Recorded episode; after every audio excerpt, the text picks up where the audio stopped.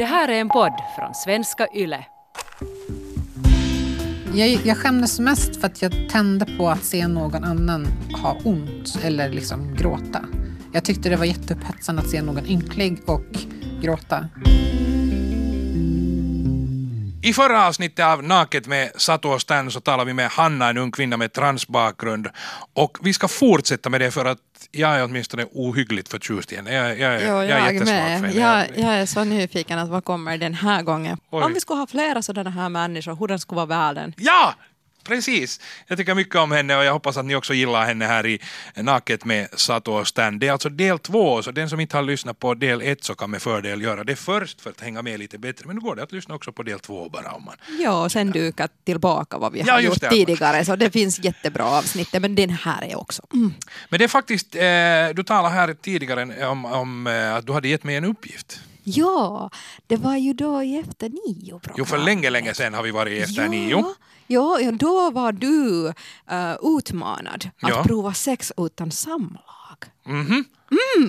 Och inte helt ensam. Nej, nej, med en partner. Och det är det vad Hanna också talar om här i början. Eh, så att, eh, lyssna, det blir mycket, mycket intressant här i Naket med Satosten. Om vi ifrågasätter nu hela penetrationssex. Ja. Är, är sex något annat? En Måste den, penetration. måste den hålla penetration? Måste den innehålla. Alltså, inte sex. Eh, nej, jag ska absolut inte säga. Sex, sex är ju liksom sexuell upphetsning. För mig är sex sexuell upphetsning. Vi, alltså, för djur, djur har ju bara instinkt och då är ju sex liksom att föröka sig. Det är liksom där förökningsprocessen. Det är instinkten som gör att de förökar sig. Men människor, vi liksom manipulerar ju våra instinkter för att ge oss njutning hela tiden. Vi hittar på saker som ingen människa, som inget djur skulle göra bara för att vi gillar att få kicken av det. Och det gör ju inte djur, liksom, för de tänker inte så långt. Så för mig är sex inte något unikt på det sättet utan precis som vi manipulerar vår omgivning och gör saker bara för att vi ska få den här kicken eh, så, så kan vi göra det med sex också. För det är liksom en instinkt vi har. Vi vill få den njutningen. Eh, och liksom, djur när de knullar, det gör vi på bara en kort liten stund. De, de har inget behov av att behålla utlösningen för att dra ut på det hela. Och det är ingen som bryr sig om hur tiken upplever det. Det är, ingen, det är ingen hund som frågar efteråt, var det lika skönt för dig som det var för mig? Det är ju liksom en mänsklig konstruktion, att vi bryr Vad, oss om vad sånt. tycker du om det när liksom folk funderar? Var det lika skönt till dig som det var till mig? Nej, men det Hur, var hur, ska man, hur ska man veta det? Ah, nej, det vet man kanske inte. var det skönt för dig? Ja, det var skönt för mig också. Var det bra? Ja, det var bra. Är det, är det en krav till bra sex att det har varit lika skönt? För mig är det inte det. För att min liksom, bakgrund av sex är ju alltid att det inte har funkat. Vilket har gjort att många situationer så jag bara fokuserad på att det är bra för den andra. Ja, men vad bra, då har jag gjort min plikt. då, har jag, då, har jag, då, har vi gjort, då har vi fått det här avklarat. Liksom. Sen kan jag gå och fantisera om mina sjuka saker när jag själv blir upphetsad. Hur har ni hittat det som fungerar mellan dig och din flickvän? Vi lärde känna varandra och pratade väldigt tidigt om sex. Så vi visste att vi hade liksom liknande preferenser. Så då, då löste det sig på den vägen. Okej. Jag får en känsla att du möjligen pratar om sex med, med de flesta du träffar.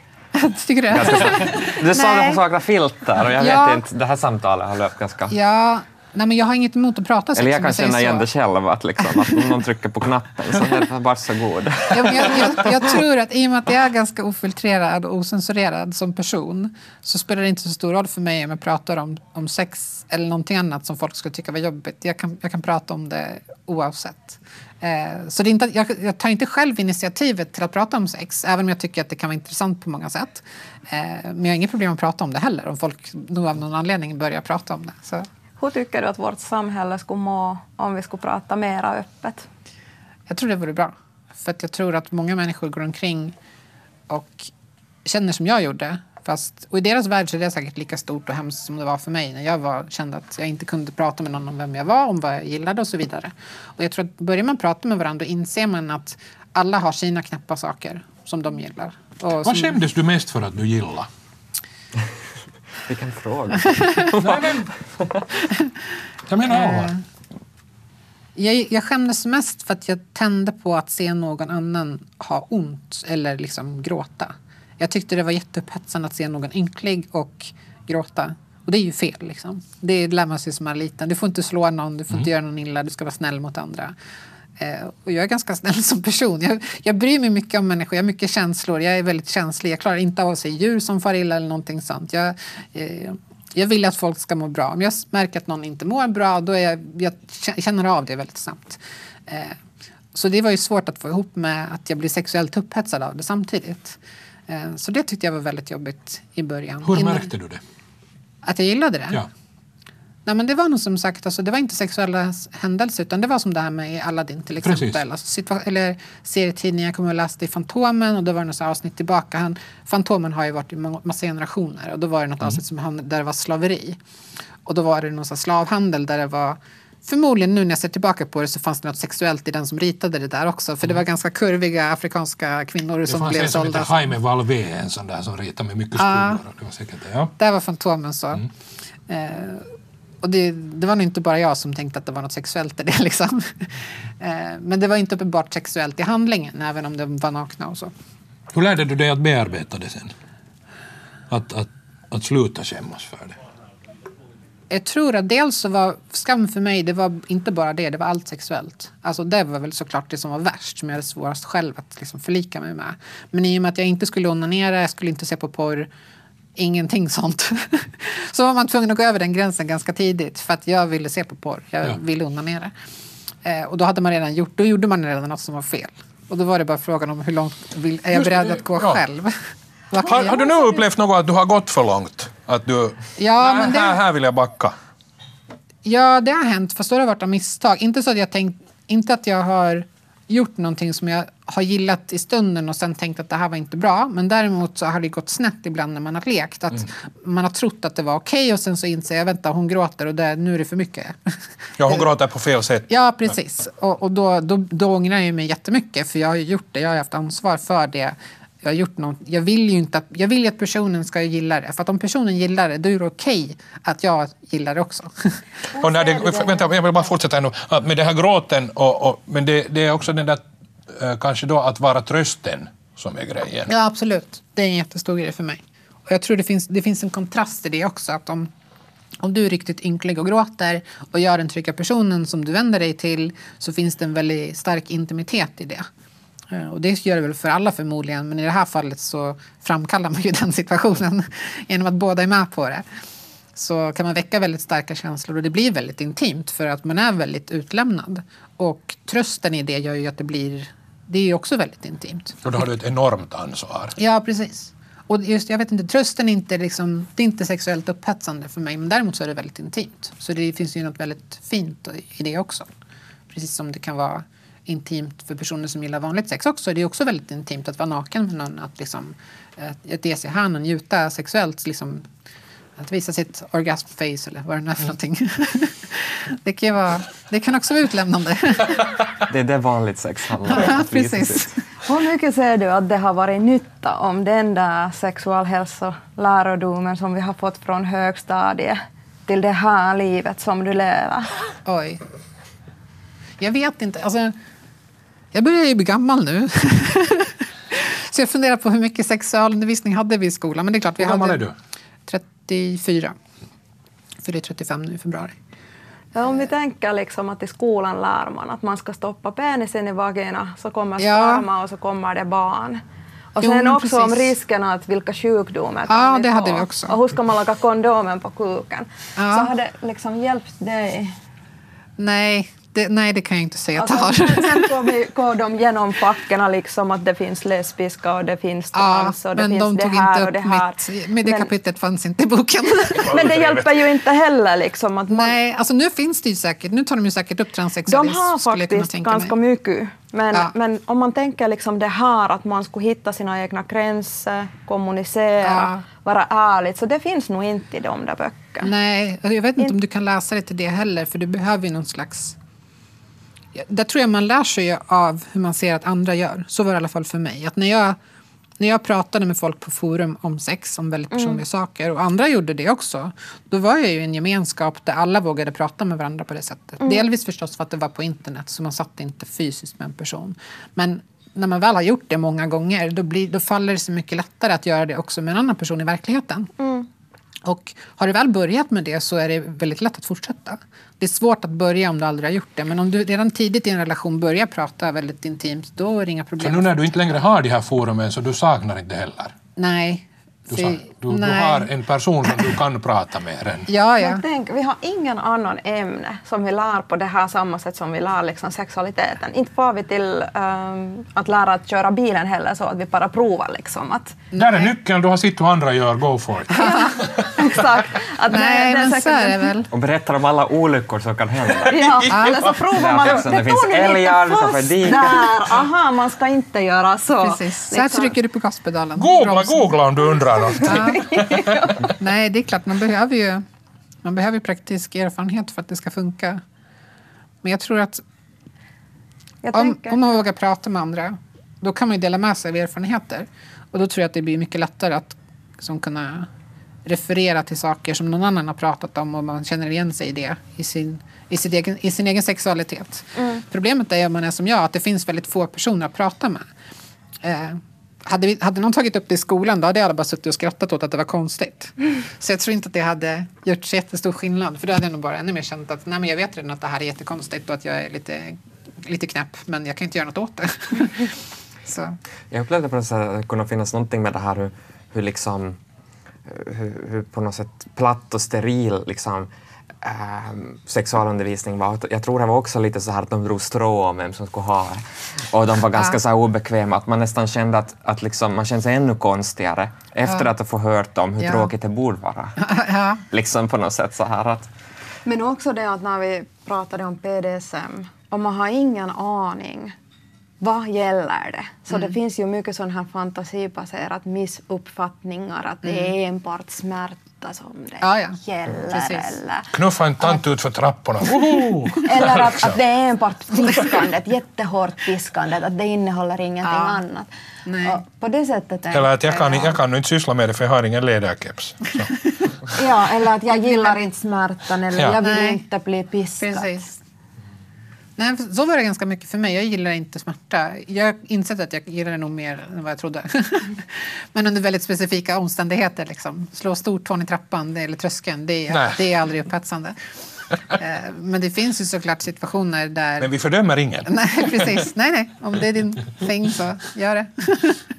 Det är Men må- många också liksom gör på det sättet att de lämnar att ja, jag ska inte prova det där på grund av att det, det är lite sådär att jag tycker inte om smärtan och så kanske Ja. man inte ens lär något vad man på riktigt gillar. När Absolut. man inte vågar fara och Ja. man har inte någon som man kan säga ärligt att hej, jag skulle vilja prova. Att kan du liksom ta det mjukt i början? Absolut. Nej, men det så tror jag att det är. För att när man kommer i kontakt med någonting nytt då är det oftast liksom extremerna som man kommer i kontakt Ja. med. Någon slags karikatyr av hur det ska vara. Och särskilt med BDSM så är det mycket så att det är liksom, du måste köpa ett starter kit innan du kan sätta igång med. Eh, Så att du har alla tekniska prylar. Ja. och, och det blir väldigt mycket fokus på det, på det fysiska. Inte så mycket på vad du tänker och vad du känner och vad du vill uppleva känslomässigt. Utan det blir ganska liksom Vad tycker du att man behöver att kunna prova PDS? Det beror ju på vad man gillar såklart, men du behöver ju egentligen ingenting alls. Du kan ju smiska någon med handen om, det är din, om du gillar smärta. Eh, om du gillar det psykiska, vilket är mycket svårare, för då måste du kommunicera mycket mer. Du måste ha väldigt bra känslomässig förståelse för vad som får den andra att känna det du är ute efter. Eh, det, är ju, det är ju väldigt svårt. Så det går inte att köpa något kit för det. Men det är väl någon slags tillit och, och kommunikation oavsett Ja. för att så att säga hitta det, Det där. jag jag tycker att väldigt vanligt om vi tittar på vad som anses som vaniljsex eller så att säga det normala heterosexuella paret. Mm.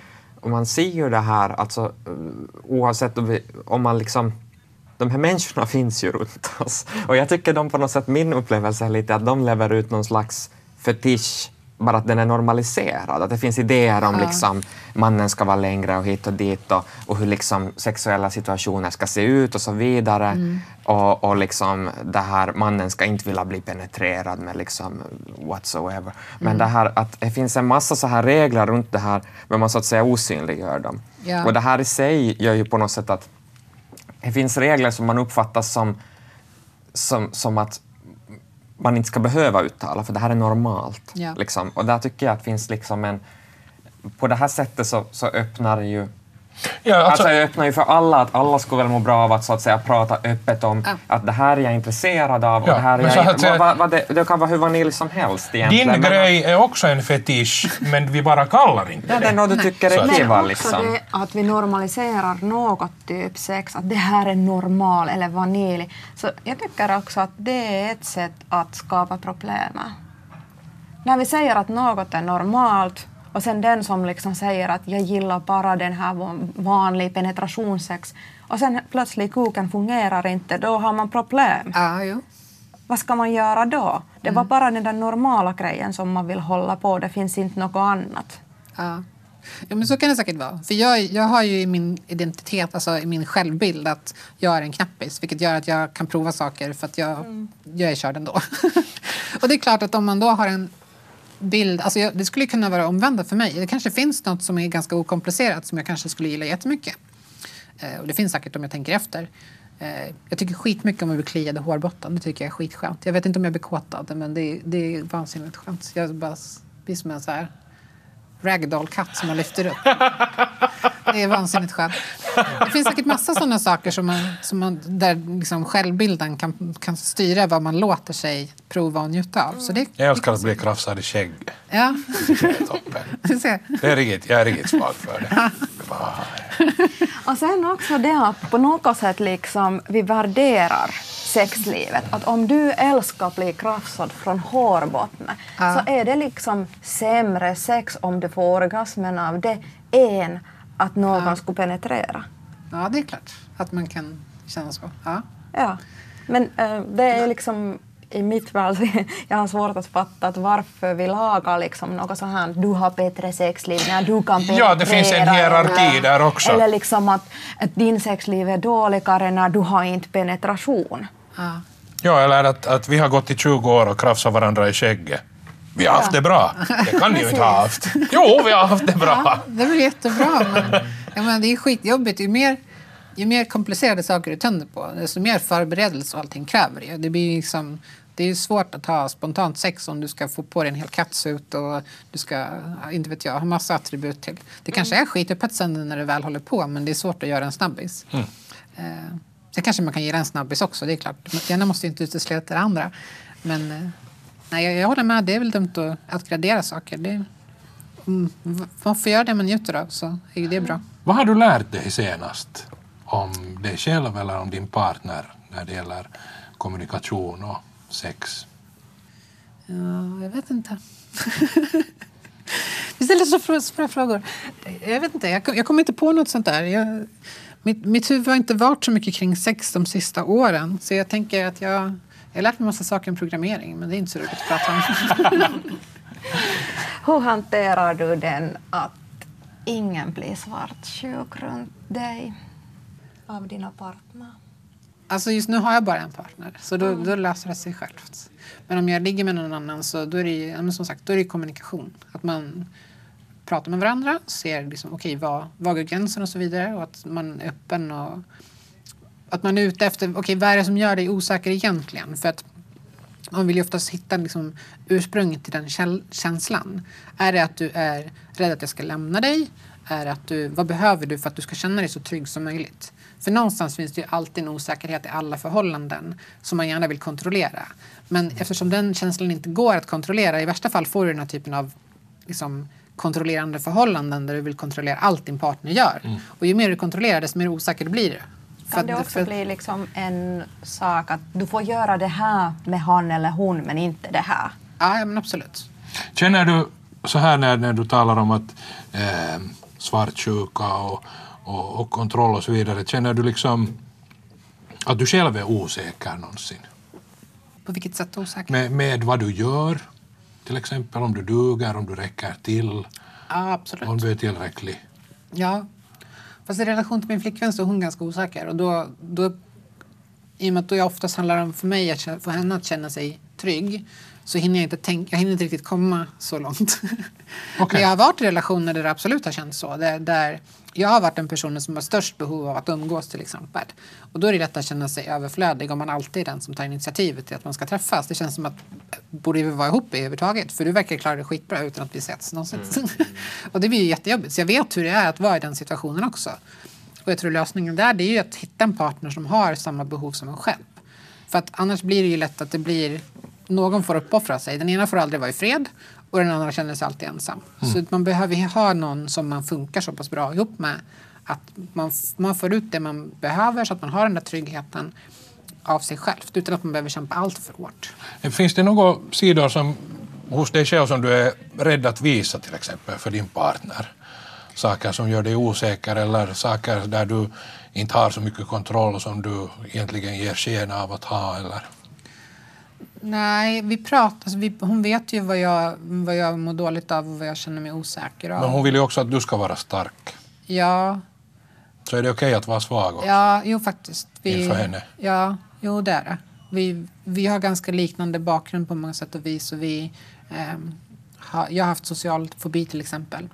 Eh, och jag har ibland kommer det tillbaka ångest. Det är mycket mindre nu för tiden än vad det var när jag var yngre.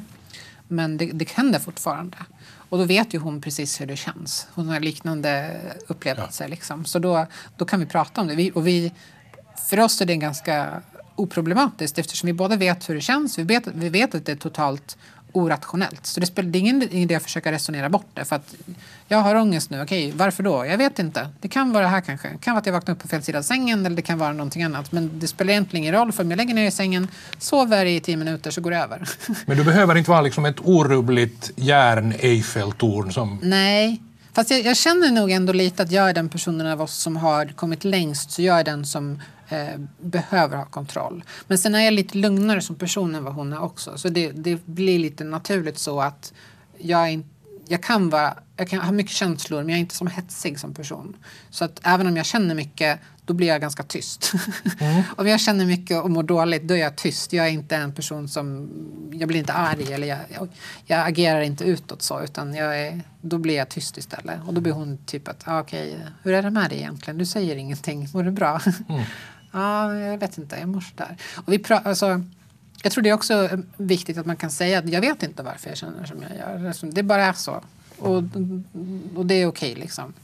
Det kanske är det här, det kanske är det här. Men jag vet inte. Och, Jag tycker det låter jättehälsosamt det där. Mm.